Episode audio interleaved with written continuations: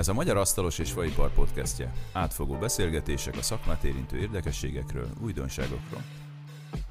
Köszöntök mindenkit a Magyar Asztalos és Faipar podcastjében. Én Hauk Tamás vagyok, és Kala Tiborral fogunk beszélgetni, akire, akit én 2012 eh, óta ismerek egy verseny kapcsolatban amit történetesen megnyertünk, és nyertünk ott egy tanulmányi utazást Ausztriába az anyacéghez, amiről majd a Tibor mesélni fog, és mondjuk számomra az a három nap az, az eléggé meghatározó volt, mind szakmailag, mind pedig emberileg, és most pedig több apropóból is beszélünk a Tiborral. Az egyik legfontosabb, hogy a FAMAS-ban betöltött elnöki tisztsége, illetve hogy hova, hogyan jött létre maga a FAMAS. Szervusz Tibor! Szervusz Tamás! Köszöntöm a hallgatókat! Mikor és miért jött létre a FAMAS? Köszönöm kérdésed. Ez valóban nem újszerű, ez már régebben megfogalmazódott bennem, vagy bennünk, hogy hogyan tudjunk a magyar faiparért és azon belül is a nyilázzáró gyártásért tenni az országba. Több szövetségnek voltam a tagja is, és úgy gondoltuk, hogy önállóan elindulunk, ami mondjuk már 2017-ben megfogalmazott bennünk, hogy egy új szövetséget hozunk létre. Valamilyen szinten megpróbálunk úgy tömörülni, hogy kifejezetten csak a nyílászárósokat érintsük ebbe a témába. Maga a FAMASZO, ugye a Falvakgyártók Magyarországi Szövetsége rövidítést kapta, és hát egy olyan szövetségbe gondolkodtunk, akik az érdekeit képviseli a magyar nyilázáró iparnak, és hát a tagjait szeretnénk tömöríteni, és ez egész 2017-ben indult már, 2017-től folyamatosan azon dolgoztunk, hogy hogyan tudjuk ezt megoldani. Aztán véglegesítettük alapító taggal, mint beszállítók, ami érdekes, és ugye a szövetségekre nem volt jellemző, hogy nem maguk a gyártók alapították ezt a szövetséget, hanem beszállítók. Tehát maguk a beszállítók ugye azok, akik ugye kiszolgálják ezt a, a, az ablakot gyártó cégeket, Bízva abba, hogy mindenki a szakmájában jártas és jól ért hozzá, úgy gondoltuk, hogy azok, akik itt az alapító, alapításban benne vannak, ők ugye a mai jelen pillanatban is dolgoznak a piacon, és élen járnak a tudásba, amit próbálunk ugye átadni a saját tagjainknak is normál kereteken belül. A szövetségem belül meg lobbizunk az ő érdekeikért, és megpróbáljuk a megpróbáljuk az, azt a célközönséget megszólítani, akik az ablakot szeretnék vásárolni. Ez nagyon fontos kérdés, hogy nem kifejezetten szakmai alapokra helyeztük ezt a, az alapítást, hanem fontos, hogy a marketing munkával segítsük a faablak presztízsét, ezen eh, tudjunk változtatni, és a felhasználókhoz eljuttatva, akár egyetemnek, akár e, más tényleges felhasználók is betekinthessenek ebbe a a szövetség életébe. Tehát mindannyian a szövetségünk minden alapító tagjában, amikor ezt alapítottuk, úgy döntöttünk, és olyan szakmai társakkal tettük meg ezt a szövetség alapítását, akik egyetértettek abban, hogy szükséges a magyar faiparnak, a magyar faablaknak a jövőjét igazgatni, és ebben lobby, lobby tevékenységet végzünk. Népszerűsítenénk a fa és az alufa ablakok alkalmazását az épületekben.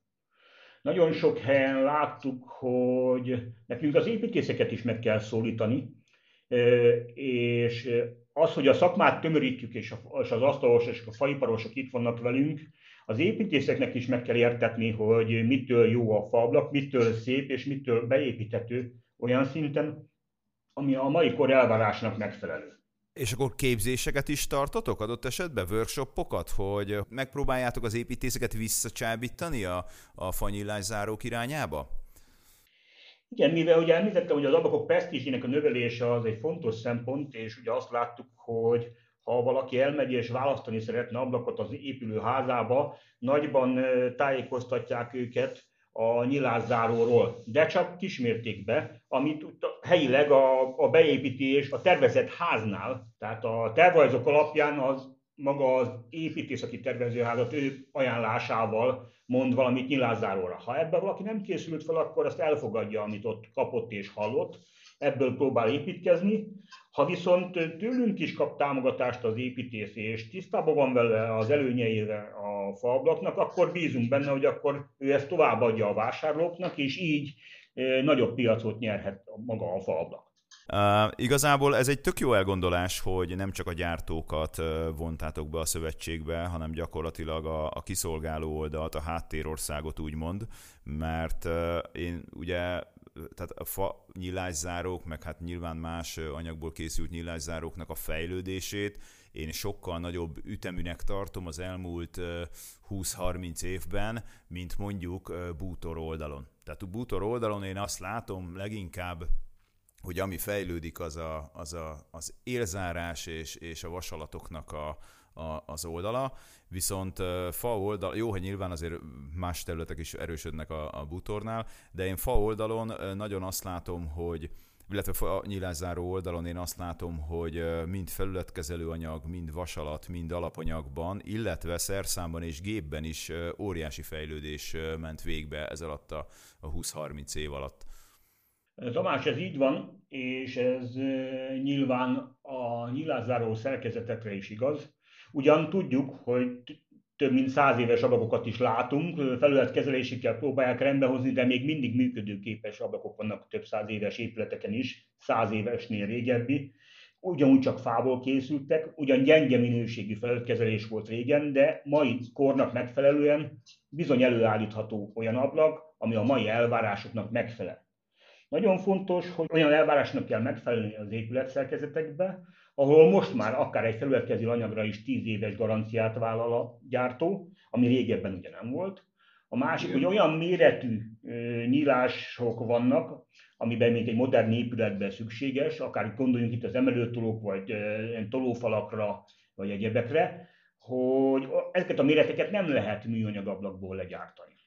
A műemlem ablaka, amikor fölfutott, és hát ugye látjuk, hogy azért ma is azt azért az érezhető, hogy 100 ablakból 60 ablak, 57 ablak műanyag, és az összes többi fennmaradón osztozik a faablak, az alufaablak és a fémablak. Látjuk, hogy akkor ugye abba az időben olyan 90-es évek elején, amikor igazán, vagy 90-es évek közepén, amikor elindultak ezek a műanyag ablakok, Németországból adódóan.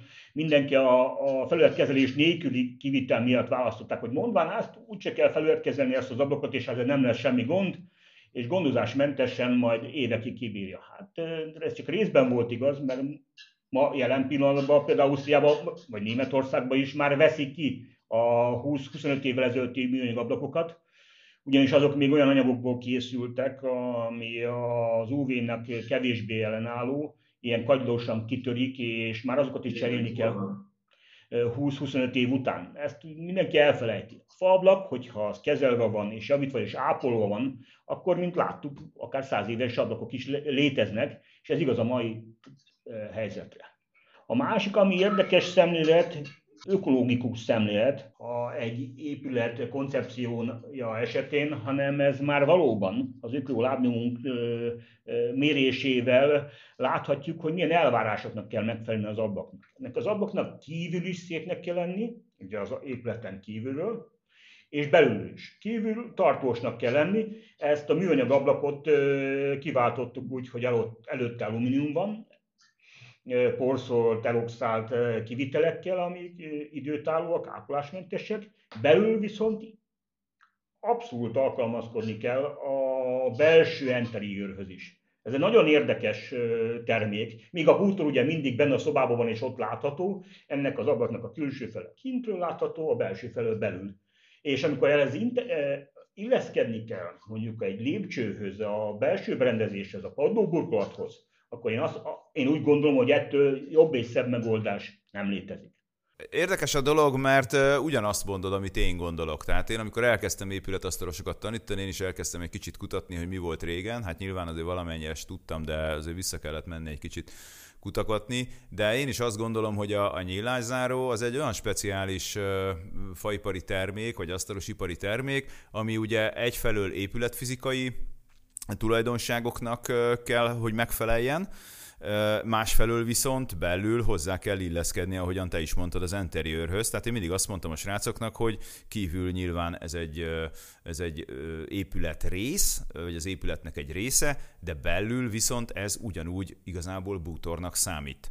És majdnem, hogy a, az, az épületnek vagy a háznak a, az arculatát azt a nyílászárókkal fogjuk majd elérni. Gyakorlatilag, hogy az, az mennyire lesz pofás, tehát ugye, hogy nem, tehát milyen nagyságúak azok a nyílászárók, mennyire tagoltak, milyen színe van, milyen üveget raktak bele, tehát ugye itt nem csak ablakról van szó, hanem adott esetben ugye bejárati ajtóról is.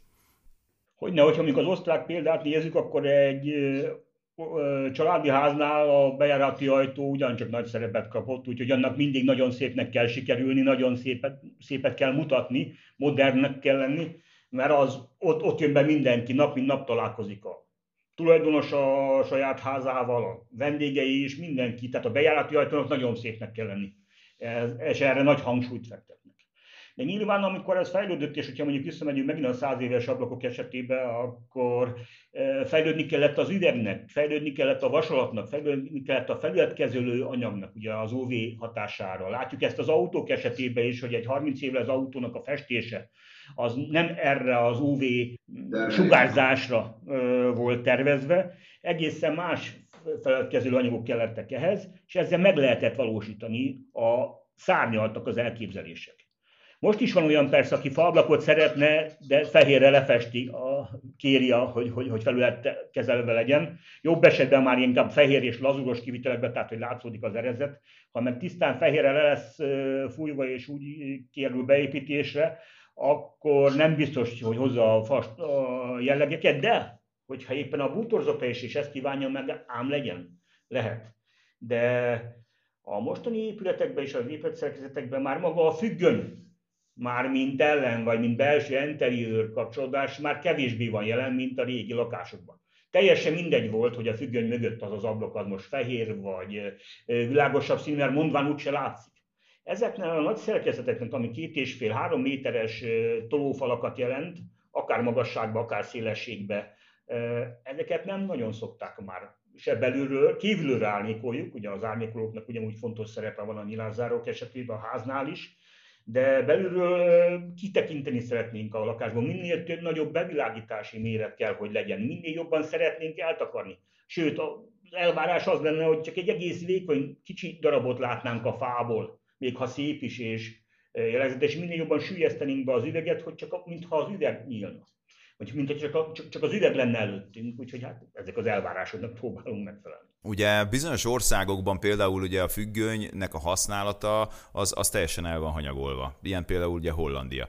Tehát én, én amikor ott, ott voltam, akkor nekem tök furcsa volt, hogy megyek egy kis halászfaluba, és egész egyszerűen azt látom, hogy belül mi történik. Tehát, hogy ott a, az úriember éppen főz, süt, mezitláb fönn van a lába az asztalon, mert ott nem divat, nem szokás a, a belső sötétítő függönynek a használata, mert egész egyszerűen ugye régen a halászok elmentek akár több napra is, és a térmegfigyelő, vagy a térfigyelő öregasszonyok pedig ugye azt nézték, hogy a, a házi asszony az éppen mit csinál. Tehát ugye innen ered azon a környéken. De én is azt, azt látom, tehát ugye főleg akkor, hogyha mondjuk egy lakberendező belefut egy ilyen történetbe, vagy meg, megbíznak egy lakberendezőt, egy belső építést, hogy akkor ő is eleve már a szint úgy választja a falaknak, a nyílászárónak, a textíliáknak, a bútoroknak, hogy az tényleg passzoljon, és szerintem is ettől lesz az egész egy ilyen, egy ilyen kompaktabb rész, amit mondjuk nem feltétlenül egy, egy műanyag ablak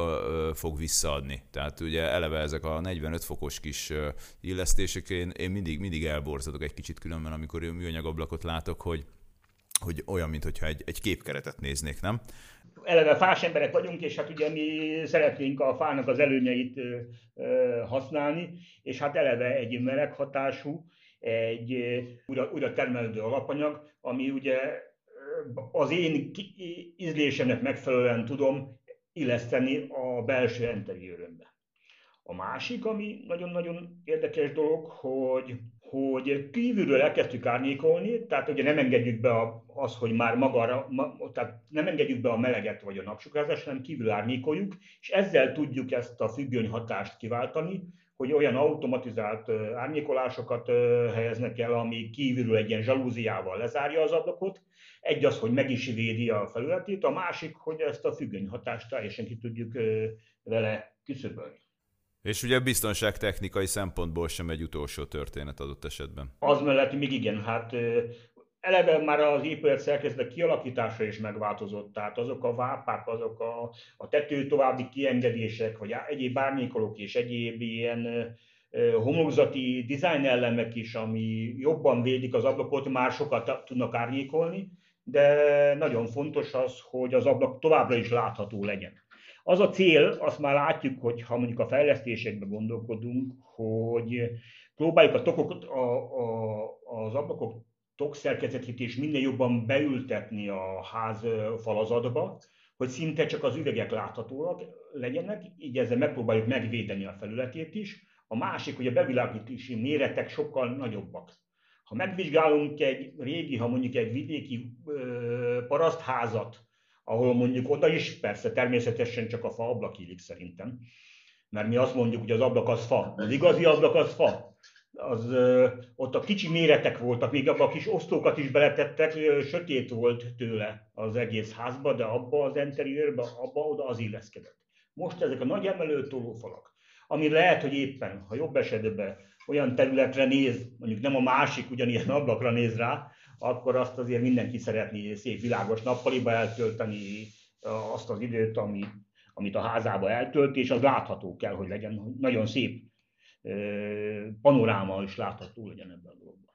És mióta foglalkozol te nyílászárókkal? Az már jó régóta, így van, gyerekeim, szokták mondani, hogy az, amikor már azt mondom, nagyon rég volt, az tényleg rég volt. Hát, hogyha ha mondjuk a szakmai éveket nézem, amikor a kézgyulába végeztem, az már ides tova 40, 38-40 éve, de ugyan bútorasztalosként végeztem. Úgyhogy, de maga a fa szeretete az megmaradt, aztán én egy pár évet kindolgoztam Ausztriába, nyílászárós cégnél, itt egy, egy ilyen vizsgamunka volt, vizsga, vizsga lehetőség volt, ahogy kijutottunk, és ott dolgoztam több mint egy évet az első munkahelyemen. Ott abban az időben százezer silinges bejárati ajtók, garázsajtók készültek, meg ablakok kifejezetten csak homlokzati nyilázárokkal foglalkozott, ahol voltunk. Az, az Ausztriában akkor a legjobb ablakgyártó volt, Ma már, már nincs meg a név is, meg eladták azt a céget, de nagyon szép ablakok készülnek ott, és ott én nagyon megszerettem a, a, az ablakgyártást, a fával való munkát. Aztán utána egy fejvadász cégen, én ben voltam egy nemzetközi fejvadász cégnek a, a rendszerébe, és ő, ők megkerestek a, a mostani cégem a lejtszés, és onnét találtak meg, és hát így kerültem mégis a lejtszel kapcsolatba. Lejsznél már ides 26 éve mm, dolgozok, és azon belül is sokat foglalkozok a nyilázáróval. Nagyon sok szép komoly oktatást kaptam kint Ausztriába is. Többször vagyok kint folyamatosan, és azt láttam, hogy a Lejc nagyon komolyan foglalkozik a nyilázáróval, közösen dolgozik a Rosenheimi Egyetemmel, és nagyon magas mű, szinten művelik. Én azt mondom, hogy nyilázzáró témában nem biztos, hogy létezik jobb megoldás.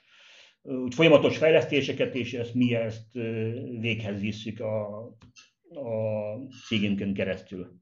Ami érdekes, és azt el, többször, többször el szoktam mondani, hogy mindig nekem esnek ezzel, amikor azt mondom, hogy egy újabb és újabb szerszámmal jövök elő, egy profillal, hogy azt én találom ki, hogy akkor már nekünk hogy ez a legfontosabb, hogy akkor én meg, megint akkor egy két év múlva jövök egy új szerszámmal. És mondom, hogy én örülök, hogyha ugyanazzal a szerszámmal tudnak dolgozni évekig, de sajnos a piac készteti a vásárlót arra, hogy olyan ablakot állítson elő, ami a mai kornak megfelelő. Ha csak mondjuk egy 68-as szerkezetet veszünk, ami évekig, nagyon sokáig jól működött, sőt, még ma is gyártják, sajnos, már nem megfelelő azoknak az UV értékeknek és azoknak a szerkezeteknek, amiket ma el kell készíteni, már 90 mm-es 106-os vastagságú szerkezetekről beszélünk, ott, ahol vannak már, hogy helyenként az üveg 68 mm vastag, nem hogy az egész szerkezet, maga az üveg. És ez egy nagyon érdekes, nagyon jó kihívás, és mint ahogy veled is többször találkoztunk ugye a tanulmányi versenyeken is, láttam azt, hogy a nyilázzáró témába is kéne, és ugye ilyenkor megint visszakanyarodunk a famaszhoz, hogy hogyan tudunk ezen változtatni, hogy a képzésben megszűnt maga a nyilázzáró gyártás és képzés, és ezeknek az oktatása, és hát ez nekünk ezt továbbra is szívügyünk. Ami még ebben érdekes, hogyha a FAMASZ oldalról nézzük, az, hogy a tanulmányi versenyeket támogattuk, az egyetem irányába is el kellett menni, és az építész egyetemekkel vagyunk kapcsolatban jelen pillanatban is, és ott próbáljuk az oktatásba, mint úgy néz ki, hogy akkor kaptunk is lehetőséget először a Győri Egyetemen, hogy beemeljük az oktatásba a nyilászáró fogalmakat, ahol, ahol képezik az építészeket. Ez egy nagyon nagy eredmény. Megvizsgáltuk most, és hát már az első, az első fél éves oktatási anyagot azt elkezdtük írni és csinálni közösen, hogy az építészek is képbe legyenek. És azt látjuk, hogy ők sincsenek képbe maga a nyilázáróval. Azt látjuk, hogy ez egy feladat, és egy beemelnek a rajzokat, és akkor így már dolgozunk tovább, de, de az, hogy megértsék, és hogy milyen lehetőségek vannak, az nagyon, nagy, nagyon fontos, hogy ő nekik ebbe segítsük, és hát itt abszolút előttérbe kerül a FAMASZ-nak a, a, a léte szerepe, hogy mi már ott legyünk ebbe az esetben is. Természetesen a kézgyűlátok a más iskolákban is tartottam előadást nyilázálókról, erre látjuk, hogy erre van érdeklődés. Kár, hogy a képzésben kevés szó esik a nyilázárókról. Hát ugye sajnos, amióta megszűnt a külön bútor és épületasztalos képzés, és ugye összegyúrták egybe, én, én ezt nem tartottam egy túlzottan jó ötletnek, volt már erre ugye korábban példa, aztán 2008-ban ugye megint külön vált, és aztán utána meg megint összeolvasztották, de egyszerűen azt valahogy tudomásul kell venni, hogy a, az épületasztalos ipar az, az egy más műfaj. Tehát ott az utolsó központi program alapján gyakorlatilag ugye a nyilászárókon kívül a, a lépcsőszerkezetek, a különböző könnyű szerkezetes falszerkezetek, padlóburkolatok, ja, és a fűrészárugyártás, tehát ugye ez, ezek kapcsolódtak hozzá. És ugye ez, ez igazából egy tök fontos dolog, mert az épületasztaloson belül is igazából, ha azt nézem, három külön szakma van. Tehát ugye a nyilászárógyártás az egy dolog, tehát azt azért jól csinálni, az sem egy egyszerű valami. A lépcső az, az megint igazából egy külön szakma, és hát ugye a fűrész árunak az előállítása sem egy egyszerű, de az mondjuk legalább mindegyikhez hozzá kapcsolódik. És én is azt látom, hogy azért idegenkednek igazából a, a fanyillászáróktól, mert, mert egyszerűen bele, beleélt a, a, az emberek fejébe egy ilyen sztereotípia, hogy azokat mindig felületkezelni kell, az szét fog repedni, az ez lesz, az lesz, amaz lesz, csak azt nem uh, látják, hogy közben a világ az elment mellett. Tehát ezek, ezek a problémák, ezek már meg vannak oldva. Tehát itt, itt már nincs ilyen uh, anomália, ami szokott lenni a régebbi kapcsolt geréptokoknál, hogy Marika néni három évente lekente Trináttal, igaz, hogy már kétszer ledobta flagbe, de ilyeneket már nem nagyon látni. Hát igen, és ez sajnos nem használ a fa ablak image és ugye hát pontosan ezen kell változtatni, és amikor itt nálunk tagfelvétel van, és tömörülünk ebbe a szövetségbe, minél többen legyünk, hát kizáró okok vannak pontosan olyannak, aki ezeknek nem, a kritériumoknak nem tud megfelelni. Tehát olyan eleve nem lehet tagunk a szövetségbe, aki félig kész ablakot készít, nem olyan minőségi, nem a mai kor szellemének megfelelő UV tanúsítványt tud mellé tenni, egyébként, mert sajnos akkor az lesz a végén, ha valakitől ezt mégis megveszik, hogy a későbbiekben, hát ez sem lett jobb, ezt is ugyanúgy le kell festeni, és papa, papa mama elkezdi festegetni, a benne a gumitömítést is benne adják, azt is lefestették. Tehát a... Hát a festő mindent fest, azt tudod. Ha van benne gumi, ha van benne vasarat, az neki mindegy, az nem fogja kiszedni. Tehát ugye egy fanyillászárót azt az akkor jó, hogyha azt, azt az asztalos fogja lefújni, vagy ő fogja felületkezelni, vagy legalább egy olyan ember, aki, aki mondjuk ért a, a fanyillászárónak a felületkezeléséhez, mert azért itt is óriási fejlődések voltak az elmúlt időszakban. Hogy hát ez itt a gépesítés oldaltól kezdve, de hogyha megnézzük ma egy nyilázáró üzem, egy nyilázáró gyártót, vagy mondjuk megnézzük mondjuk 30 évvel ezelőtt, hát ég és föld különbség. Olyan ö, gépek, szerszámok, felületkező vasalatok vannak, amivel ők dolgoznak, hogy azt külön megérteni már, már, már, az fejtörést okoz. Mindig szoktam mondani, sőt a partnereim is mondták, hogy eljött hozzájuk az építész, megnézze az üzemet, jobb esetben már eljönnek és megnézik, hát ez egy nagyon nagy dolog szerintem.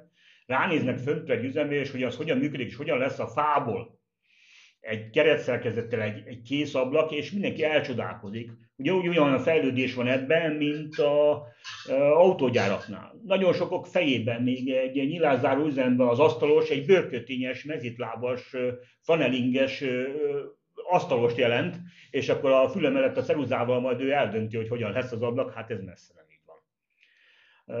Hál' Istennek én ugye azért Ausztriában nevelődtem egy pár évig itt a, a nyilázárogyártásban, mint említettem, ott én nagyon megtanultam, hogy milyen minőségnek, milyen felületnek és milyen elvárásnak kell lenne az ablaknak. Ugye ezek a réges rétegragasztott faanyagoktól kezdve, az, hogy régen, hogy csomós anyag, tehát, tehát ezek, ezek mind, mind, mind megváltoztak. Nincs ilyen.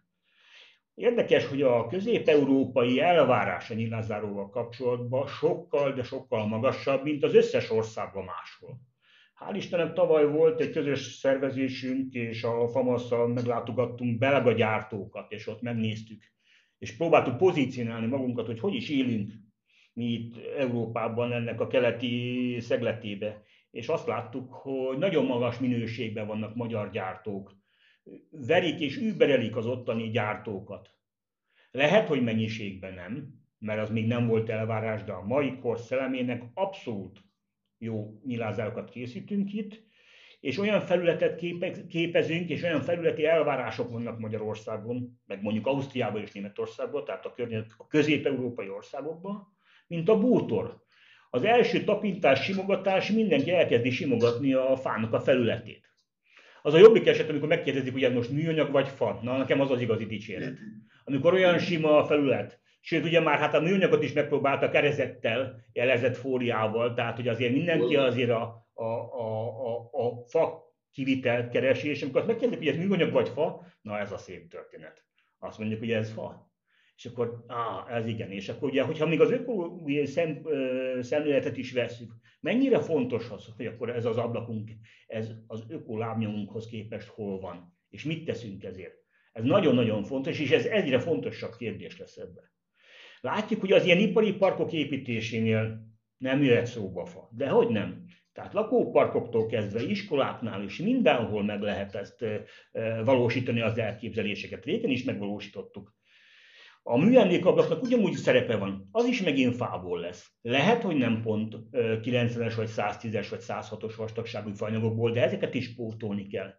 Hogy néz ki egy műemlék épületnél egy műanyag ablakot betenni? Én láttam rá sajnos példákat, borzasztó. Ausztriában ez jellemző, nem? Én Bécsben ilyen szecessziós házaknál uh, láttam egy-két helyen, nem akartam elhinni, hogy, hogy, hogy ott most műanyag van, és, és tényleg 45 fokba össze vannak vágva a rámák, úgyhogy uh, én azt feltételezem, hogy ott műanyagok vannak, miközben Magyarországon uh, gyakorlatilag tűzzel, vassal üldözik a, a, hát nem csak a műanyagot, hanem a, a korszerűt is, tehát muszáj műemlék jellegű nyílászárókat gyártanunk.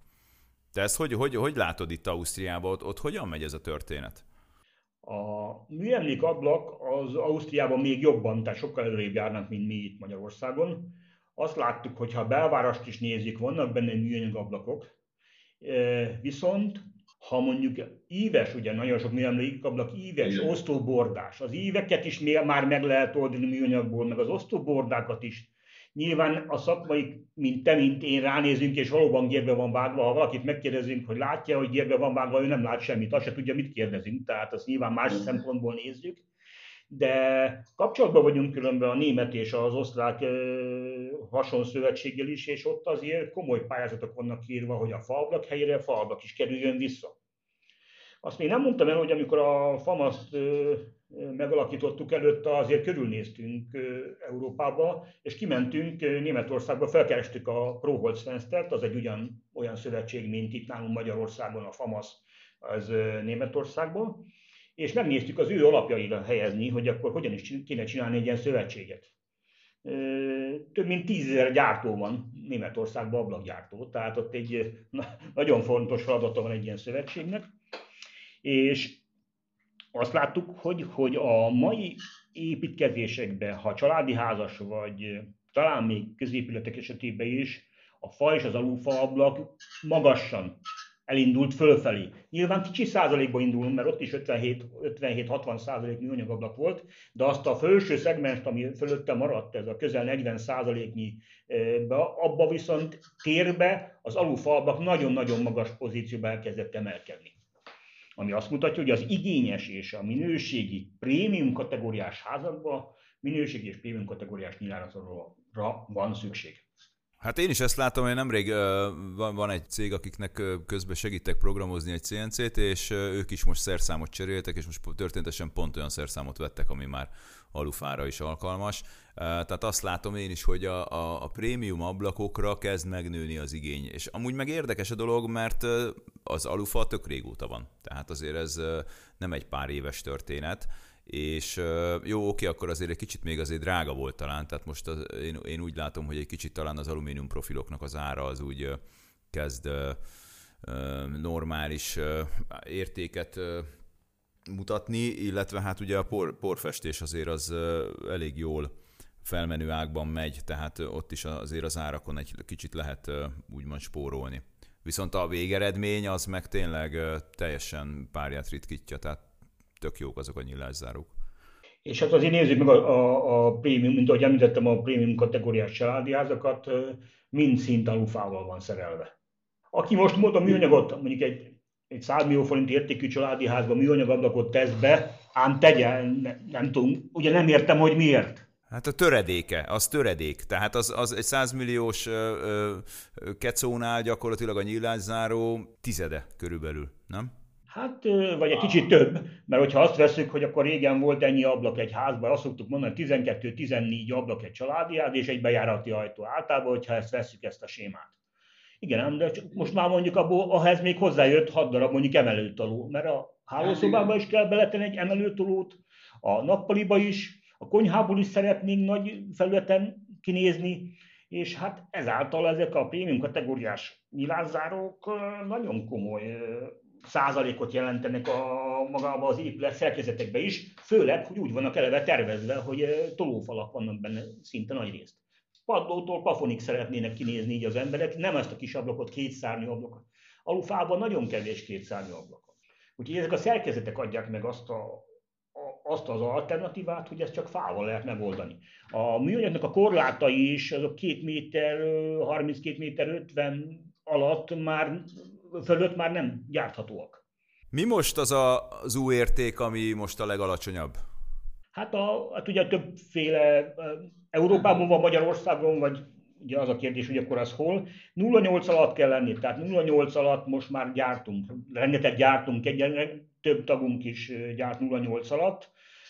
Ugye vannak ezek a alacsony energia, ezek a nidig energiefenster, meg a passzív házakban, ott, ott mindenféleképpen 0,8 alatti értékek vannak. A magyar szabvány és a magyar előírás az 1,15-ös UV érték fölött itt már nem engedélyezi, ami azt jelenti, hogy Magyarországon 68-as szerkezetű faablakot nem lehetne beépíteni, mert az nem felel meg semmilyen elvárásnak. Hát az 1,3-1,4 körül szokott lenni, nem? Hát a régen volt, most az 1,15 lett. Ez 1,15.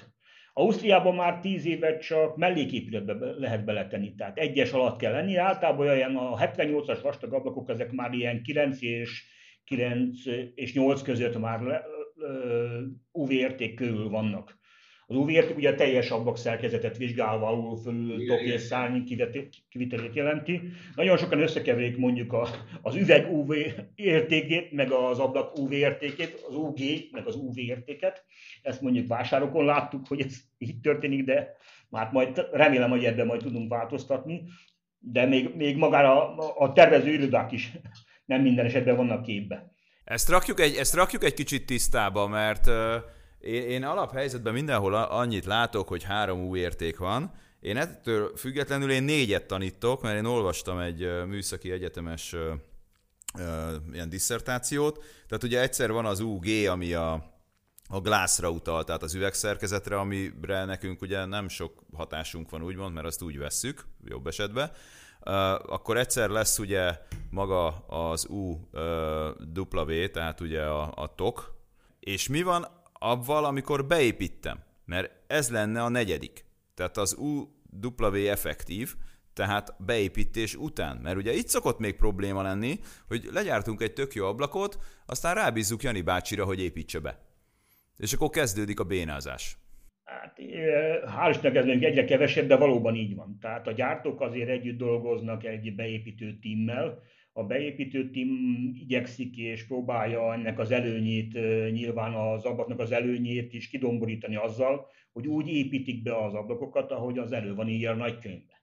Jobb esetben most már látom, hogy legalább a lépésállókat beteszik a keret szerkezetek előtt, és ez nem biztos, hogy a jó megoldás. Szigetelés szempontjából igen, de a rögzítés szempontjából nem.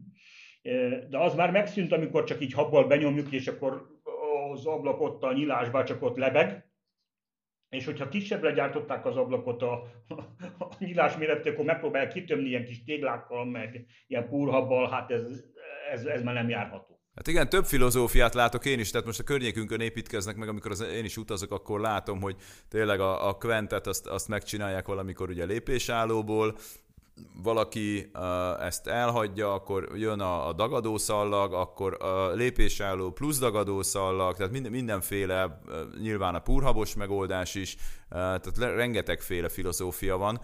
Te most melyiket preferálod, vagy, vagy szerinted melyik a, a legjobb? Én azt támogatnám, hogyha a vápának, tehát készítünk egy vápát, amik az ablakot neki nyomjuk, és azt a falazat és a, és a külső homlokzati bevonat technikával azt ott kiépítik, annak neki ütközik a tok, oda van rögzítve, és ott mellette rendesen föl, ki van furva úgy, hogy a, tartanak a csavarok, és az utána mellé van szépen akár szigetelő anyaggal téve, az egy csodálatos megoldás. De ehhez kell egy vápát építeni ebbe a szerkezetbe, amivel neki engedik a, a tokot.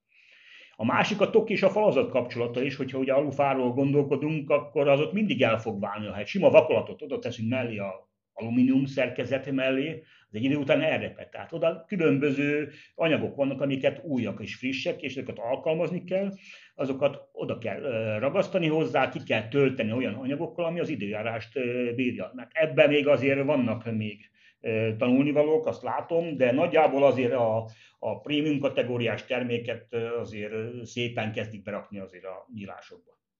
De nekem is rengeteg képeket gyűjtök, és hát vannak ilyenek nekem is a tarsolyban, ahol borzasztóan vannak beépítve ezek az ablakok, még a jó ablakok is, vagy akkor éppen a műanyag ablakot is láttam, hogy mellette ki lehet látni a szobából, úgyhogy.